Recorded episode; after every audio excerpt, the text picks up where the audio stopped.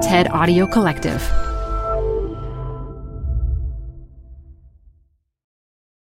Hi, I'm Debbie Millman. Canva is great for designing visual content for work, no matter what industry or department you work in. Now, your next presentation with Canva Presentations. Start with a professionally designed template and use it as a springboard for your design. It's a serious time saver. Time to present but can't be there in person? Enter Canva Talking Presentations.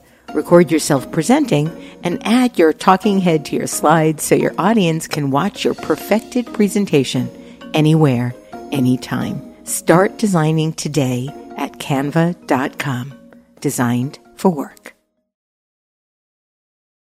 This message comes from Apple Card. Earn up to 3% daily cash back on every purchase every day. Then grow it at 4.50% annual percentage yield when you open a savings account with Apple Card. Visit apple.co slash card calculator to see how much you can earn. Apple Card subject to credit approval. Savings available to Apple Card owners subject to eligibility. Savings accounts provided by Goldman Sachs Bank USA member FDIC. Terms apply.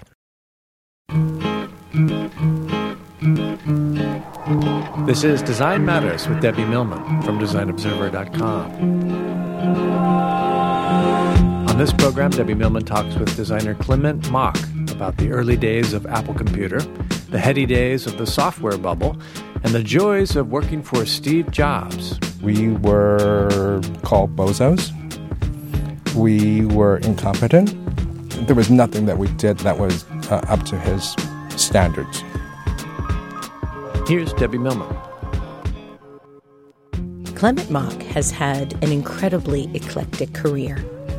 From his early days as a technology pioneer to today's totally digital companies employing thousands, Clement has staked out a role as a visionary entrepreneur and designer. Today, he is the reason phrases such as experience design, information design, information architecture, interaction design, strategic design, interface design, and customer experience are part of our lexicon. In the early 80s, just a few years out of art school, Mok took a job at Apple Computer. As the creative director, he designed all aspects of the Mac experience, from packaging to manuals, and helped to develop the simple, friendly sensibility of the Mac that persists to this day. In 1988, Mok left Apple to create his own firm and went on to found several successful design related businesses, which we're going to talk all about now.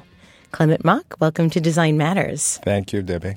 So, I, I read an article where you stated that from the time you were very young, you knew that you wanted to do something creative and there was really no other alternative for you. I want to be an architect. And I would take sheets, bed sheets, and I would build these sort of connected spaces between my bedroom into my brother's bedroom and then into the bathroom. So it was just, uh, it was a lot of fun making things. So you trained as a graphic designer in the late 70s at Art Center College of Design in California, but immediately moved to New York City after you graduated. Right. Why is that? It was important to me to work with mentors and masters. Uh, and New York had a disproportionate number of masters. and you've worked for quite a few of them. Um, you landed your first job at CBS's advertising and marketing department, right. working not only for Lou Dorfsman but also with Paula Scher. But well, was... Paula was uh, was in the building, I guess. okay, so she was in the building. Right. That counts. That counts. but that was only after you attempted to get a job with Massimo Vignelli. Right. So I, I want to know more about what happened with your interview with Massimo and how you ended up at CBS. Yeah. Okay. Um, when I got right out, when I got out of Art Center, I uh, the first person I called was Rita Sue Siegel so the headhunter, the famous yep, headhunter. The famous head, headhunter. I wasn't even 21 at that point. And um, and I of course I had this list of people that I want to see, and I said, Clement, you're not going to see these people. So um, I think I took it upon myself to um, drop off my portfolio at Massimo's office. And at that point in the 80s, Massimo would not see anybody. And I guess I had dropped off the portfolio in the morning and by the after, uh, at the end of the day, when I um, picked up my portfolio, Massimo wanted to see me. Wow. Yeah, I mean, I, I was just floored. And actually sat down in his office, and, and Massimo was like, So why don't you open your f- a firm? You're good enough. And it's like, No, Massimo, I need to you know, learn from masters like you. And uh, Massimo was like, you know, at that point, he wasn't, there wasn't even, I mean, Michael Bierut was uh, at Massimo's office at that point, and he um, referred me to see Michael, uh, Michael Donovan and Nancy Green. So, so you worked at CBS for a little over six months, Mm-hmm. and then found yourself suddenly back in a position to go and work for Michael Donovan and Nancy Green. How did that come about? How did that full circle happen? I, I just sort of looked at where I was. Here I was six months, and um, I really didn't feel like my potential uh, was tapped, and I wasn't doing the kind of work that I thought I would be doing. So I called up Michael Donovan and said, "Michael, remember, remember the phone call that you got from Massimo about a young designer?" And I got hired. Were you worried at that time that being at CBS for such a short amount of time would have uh, represented something negative on your resume? There was that fear, certainly. But I, I think the fact that I started at CBS in 1980 and then I leaped into the position in May in 81, it sort of, I could create, Fudge. yeah, I could fudge a bit. So, Now, I read that when you were working for Michael and Nancy, that you said that working in a studio environment like theirs altered your perspective and opened your eyes to the different arenas of design you could be involved with, and mm-hmm. no longer felt constrained or pigeonholed as any one type of designer. Yeah. How did they do that for you?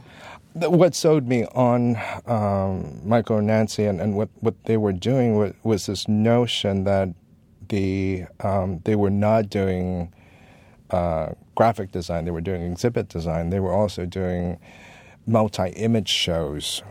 So not only did it sort of give me diversity, but an eye that oh, you can actually cross different medium. You can go from print to do multi-image shows to do exhibits. The sort of extension of an idea and how you can apply that across different things. It seems like the experience allowed you in, in some ways to realize that you didn't really have to be a subject expert, but that this way of design thinking mm-hmm. was a way of solving problems to any kind of endeavor. Yeah, it was really about asking questions and asking the right questions, and not be afraid that you don't know um, that you don't know. I think that becoming a protege of sorts in a design studio for extremely worldly designers is an invaluable lesson for any designer, almost at any age. Yeah. Um, now, is it true that you went on vacation? You went, went on a vacation Right. while at Donovan Green, and while on vacation in California, were offered a job at Apple Computer? Yeah. okay, so you go on vacation, you're like, la di da, going back to California, Yeah. like bump into somebody. It's like, hey, I'm working at this really cool computer company. Want to come work there? No, it wasn't quite like that. Do you want to come down and see me? I've got, um, you know, it's a company called Apple, and at that point it was Commodore, Atari, the, same difference. And Uh, you thought that they were kind of like in another Atari, Commodore kind Yeah. of a, yeah. video game company, Right. and I had no clue. And I went down thinking that, oh, this is, you know, since these companies were in the news for having sort of out of the ordinary working environment, that they have juice bars and video games and what have you. So I just thought, okay, that's that'll be fun to go check it out. But you turned them down. You turned down a job at Apple. Yeah, I sort of went down there. They gave me a job offer, and I was like, "Oh God, I mean, Cupertino. I mean, please. I'm. I'm a very um, snob, snobbish about not being in New York, and it really wasn't until uh, coming back to New York, having lunch with my friends, and it was my friend who told me wasn't the the, the founder of this company. Wasn't he on the front cover of, of Time magazine? And, um, and I said, all right, I've got to go check this out. It was only maybe two or three uh, months old, so I was able to find an old copy at, at the library. And sure enough, um, and I uh, found out it was Apple Computer. This guy's on the front cover of, of uh, Time Magazine, and there was this thing called Personal Computers, and I was like, hmm, okay. I want to work for someone, and once again, learning from someone who uh, made a name of himself doing something really different. So when you called them back and asked if the job was still available, you had a criteria that included working directly with Steve Jobs. Yeah, I did. I mean that that I, I called Tom Suiter back. Uh, Tom Suiter. Tom was, Suiter was the creative director. Yeah, and I was very insistent. Tom, I want to work with Steve Jobs. You were 24 years old. Steve Jobs was only three years older. Yeah. And you went there actually thinking that you didn't think that he would teach you anything about design. Right. Why? Well, I didn't think he would teach me anything about design because he was not a design master. I mean, no one knew he was a design master at that point. Uh, he was just an engineer wearing T-shirts and uh, scruffy jeans, really sort of bad wardrobe.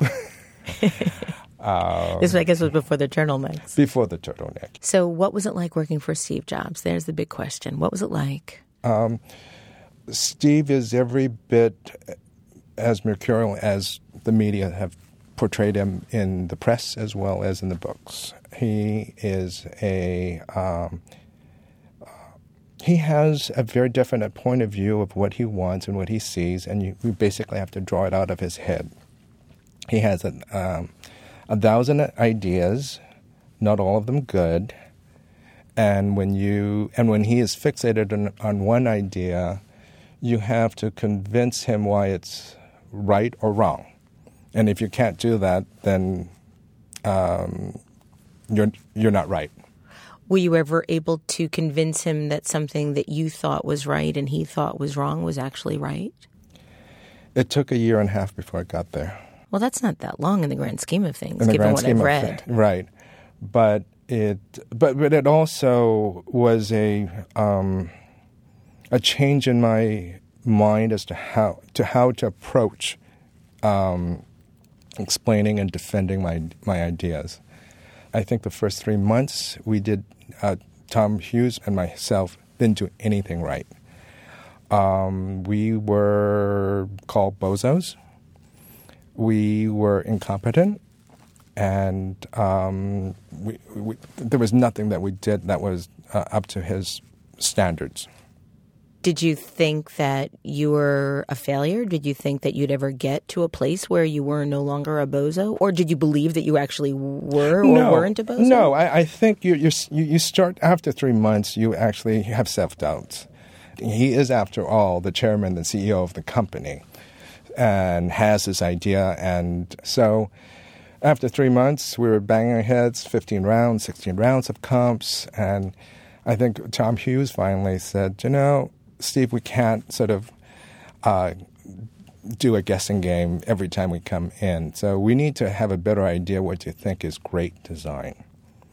And um, I don't remember which portfolio exactly, but I do remember um, Milton's uh, Milton's portfolio, Woody Pirtle's portfolio, and I think it was Ivan Chermayeff's portfolio, and um, laid that out and asked Steve, "Are these great designs?" And and Steve was like, nah. Really? Nah. Yeah. Really. Three of the most accomplished designers working then and now. Yeah, and and, and, no? and Steve said, and Steve turned turned to us and said, "Well, why do you think these are great?" And then we started talking about the quality of the work, craftsmanship, insight, and all the all, all the the attributes that we thought were great design. And he basically said, "Yeah, Clement, yeah, but." What I think great design is, that's like, okay, well, waiting. it was uh, the Beatles. Okay. So we were just okay, stunned that it was just out of left field. And then he said a pause and it's like and thought about it and, and said, It's not the late Beatles, it's the early Beatles. okay. So we were just sort of waiting and trying to understand what about this particular period of, of the Beatles that has anything to do with design. And he said, well, it's, it's the raw energy, the verve, the vibrancy of their music that should be the characteristics and the expression of what the Mac is. and that these were true artists. So that was what he thought great design was. Did you agree with him? We were puzzled. See, it's funny because I would have thought he would have said the late Beatles, mostly because of the artistic experimentation. Mm-hmm. But I guess he was looking more for the, as you said, the energy. yeah.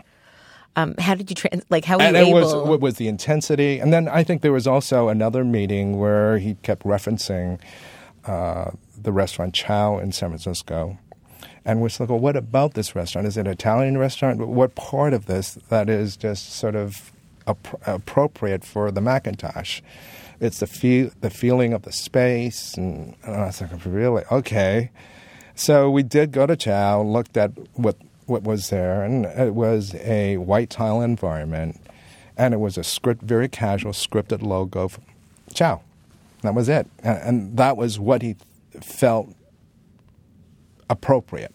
Did you understand that? Did you agree with him? Absolutely not, no idea.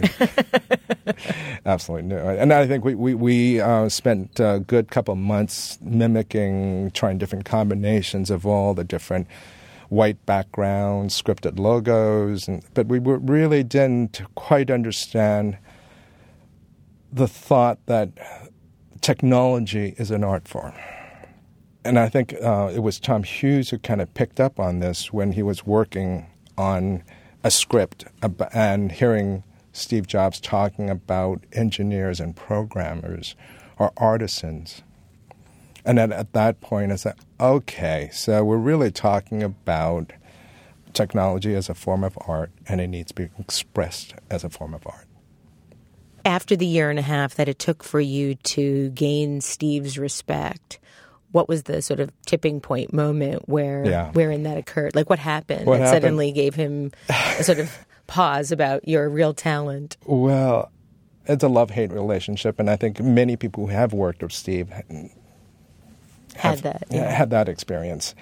Um, so you do respect the fact that he pushed you to the point that you just sort of go, you, you do your best work for him. But it really was not until I got off the, the Mac, Macintosh team and I um, had a chance to be on my own and working on Apple's annual report for 1984. And at that point, I basically said, you know, I'm not going to please Steve. I'm going to do what's right. And I'm, um, because I was not under the Mac division, so in a lot of ways, uh, I actually have a little bit more re- wriggle room in terms of what I can do and cannot do.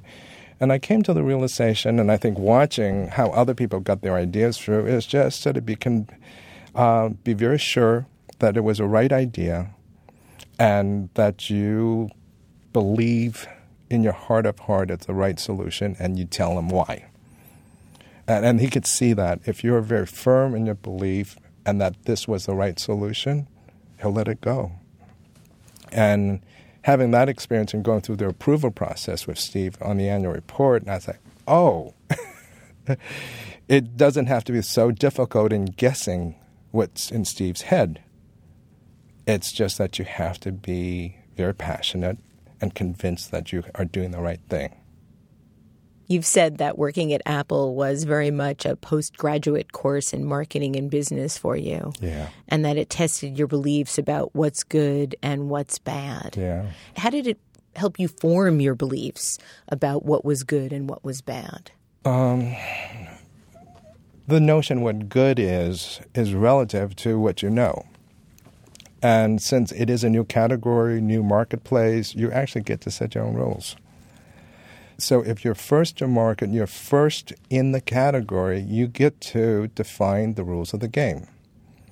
And I think in a lot of ways that really shaped how I would look at a problem. You know, can we reshape the conversation, reframe the conversation in such a way that we can be uh, setting new standards and, and setting new rules. I read an interview where you talked about what you learned from Steve, and you stated, I now know that Steve taught me how to design an idea. Mm-hmm. You design the inside, the outside, and everything around, and God willing, you design what's being said about it. Yeah. When Steve Jobs used the word design, he was advocating the whole user or brand experience, everything from the hardware, software, communication, advertising, and user experience design. He was years ahead in thinking about how design should be, and in the process convinced those of us who worked for him back then that we too could change the world.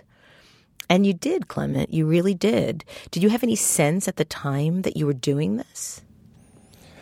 Not initially. I think it really was after the launch, and perhaps the first month after the post launch, that I just said, oh, this is kind of big.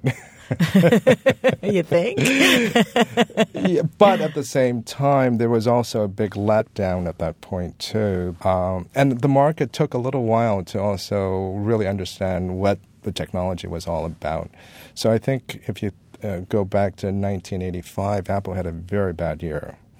The uh, uh, the sales was off, and um, people absolutely thought the Macintosh was was a toy. And I think it's looking back that you realize, yeah, this was kind of big.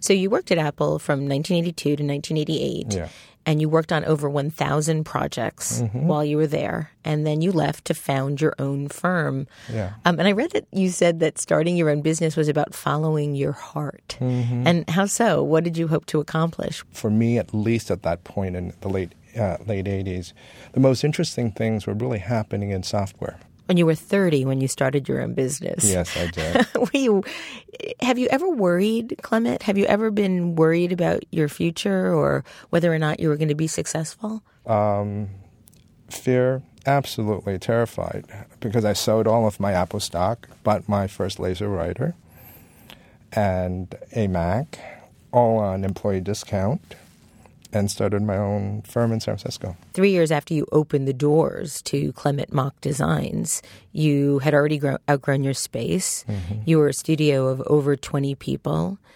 How did you manage that kind of rapid growth? it's called a shoebox. You move, you move money from one box, the inbox, into the outbox, and uh, um, boy, manage would be too polite of a word. And you changed the name of the company from Clement Mok Designs to Studio Archetype. Mm-hmm. From what I understand, within a year of your doing that, your headcount had grown to more than 100 and your revenues to more than 20 million. Mm-hmm. What made you decide to change the name and what catapulted you into that stratosphere? Um, having seen what had happened with the Mac, being the first player out there doing the first thing, you get to set the bar. And that was great. And um, I was a, you know, and I think as a result, I was very addictive to doing new, new software company, new startup companies. I actually remember the the day that I first heard about you selling your company to mm-hmm. Sapient. Mm-hmm because you suddenly weren't a designer anymore. You were an entrepreneur and you were a successful entrepreneur in a space that very few designers were even working in, let alone understood. Mm-hmm. So you went from being the CEO of your own company to being the chief creative officer of a brand new organization, merged organization. An IT company and a, manage, ma- a management consulting company. Yes. Absolutely. Yeah. So what was that transition like for oh, you? It was, uh, well, for me personally, it was just, uh, it was an amazing learning experience, but it was pure hell for everyone who worked with me. There, there was a huge cultural clash between the left brain, the left brainers and the right brainers of these two companies, and we missed that when we did uh, due diligence. Well, that's also very typical of any type of acquisition. The cultural part is the hardest part, and and there really aren't a lot of manuals out there for how to survive or or yeah. navigate that right. type of situation. How long did you stay at Sapient? Um, till two thousand one. So you took it all the way through the internet yeah, bubble. Absolutely. Now, yeah. I, I, actually this is this is funny. I read that um, after Sapient and during the period of the post-internet bubble, you decided you needed a rest. Yeah. And and wanted to do something to ground yourself. So you went and became the president of AIGA. the largest Yeah. professional organization of design in the world. That was a big job to take as a as a period of grounding yourself. AIGA at that point was an organization, and it continues to be an organization organization in transition. And having been involved with a company like Sapient, dealing with culture and change, um, designers working with technology, and uh, the challenges, you know, in the three years that I was uh, with that company, I learned a great deal about change management. And I was like, I wonder if I can sort of uh, shift that learning and trying to draw that out and model that for AIGA as an organization. Well, you also created a number of other businesses at that time CMCD, which is a stock photography company, and Net Objects, which um, it's hard for me to explain what it is, but I guess would the best way to describe it to describe it be a web authoring application? Uh, yeah, I mean, uh, the way that we looked at it initially when we started the uh, Net Objects was PageMaker for the web. So you're a bit of a serial entrepreneur. Parallel serial entrepreneur. So you're now a partner in Sugarfish, which is hmm. the collaboration of Kazunori Nozawa, hmm. legendary owner owner of Sushi Nozawa, mm-hmm. as well as the technology and new media entrepreneur Jerry mm-hmm. Greenberg, who is also the co-founder of Sapient. Yeah. So your sort of life has come full circle in many ways. Right. How do you go about creating a brand for a restaurant? the goals were pretty audacious. What were the goals? changing the way how Americans think about sushi. And I think most people think about sushi as the things that you can get out of the supermarket. Cellophane in wrapped, cellophane wraps, nori wraps, yeah. yeah. or the things that have cream cheese in there, and fake crab meat. yeah, all all of that Yeah. stuff. And um, Chef Nozawa was one one of the few chefs in the U.S. that sort of brought this notion of traditional sushi, where the the chef dictates what you have. You don't get an option to order what you like. No one showed up at his place for a good number of months. How did he manage to survive? Uh, stubbornness. And sort of this notion that what he's doing is the right thing. And it's the inc- integrity and the principles of um, serving the fish the right way and having respect for the food. So um, in the interim 40 years he had developed a cult following in Los Angeles, and he was uh, known as the sushi Nazi in, in Los Angeles. He's been known to kick out um, celebrities and people who uh, who are just being rude and dis- disrespectful in the restaurant. So we want to take that as a brand attribute and sort of repackage it in a user-friendly version, and that's uh, and it's really taking his style of sushi with a, a softer touch in terms of the user experience and um, create a um, the the entire experience around the fish ex- eating fish as an as an experience.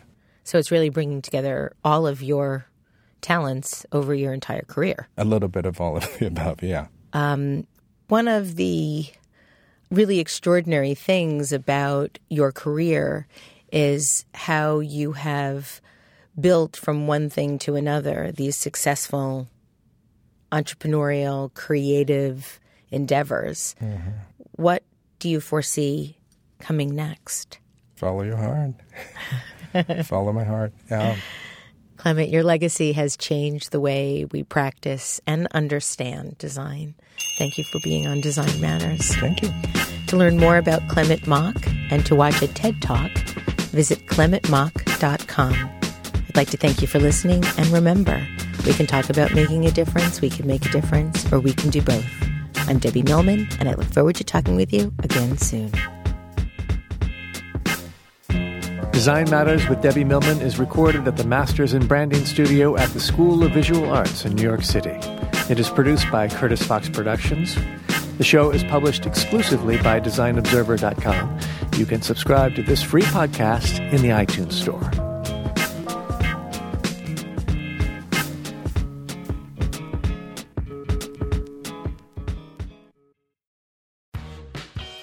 You're growing a business and you can't afford to slow down. If anything, you could probably use a few more hours in the day. That's why the most successful growing businesses are working together in Slack. Slack is where work happens, with all your people, data, and information in one AI powered place. Start a call instantly in huddles and ditch cumbersome calendar invites. Or build an automation with Workflow Builder to take routine tasks off your plate, no coding required. Grow your business in Slack. Visit slack.com to get started.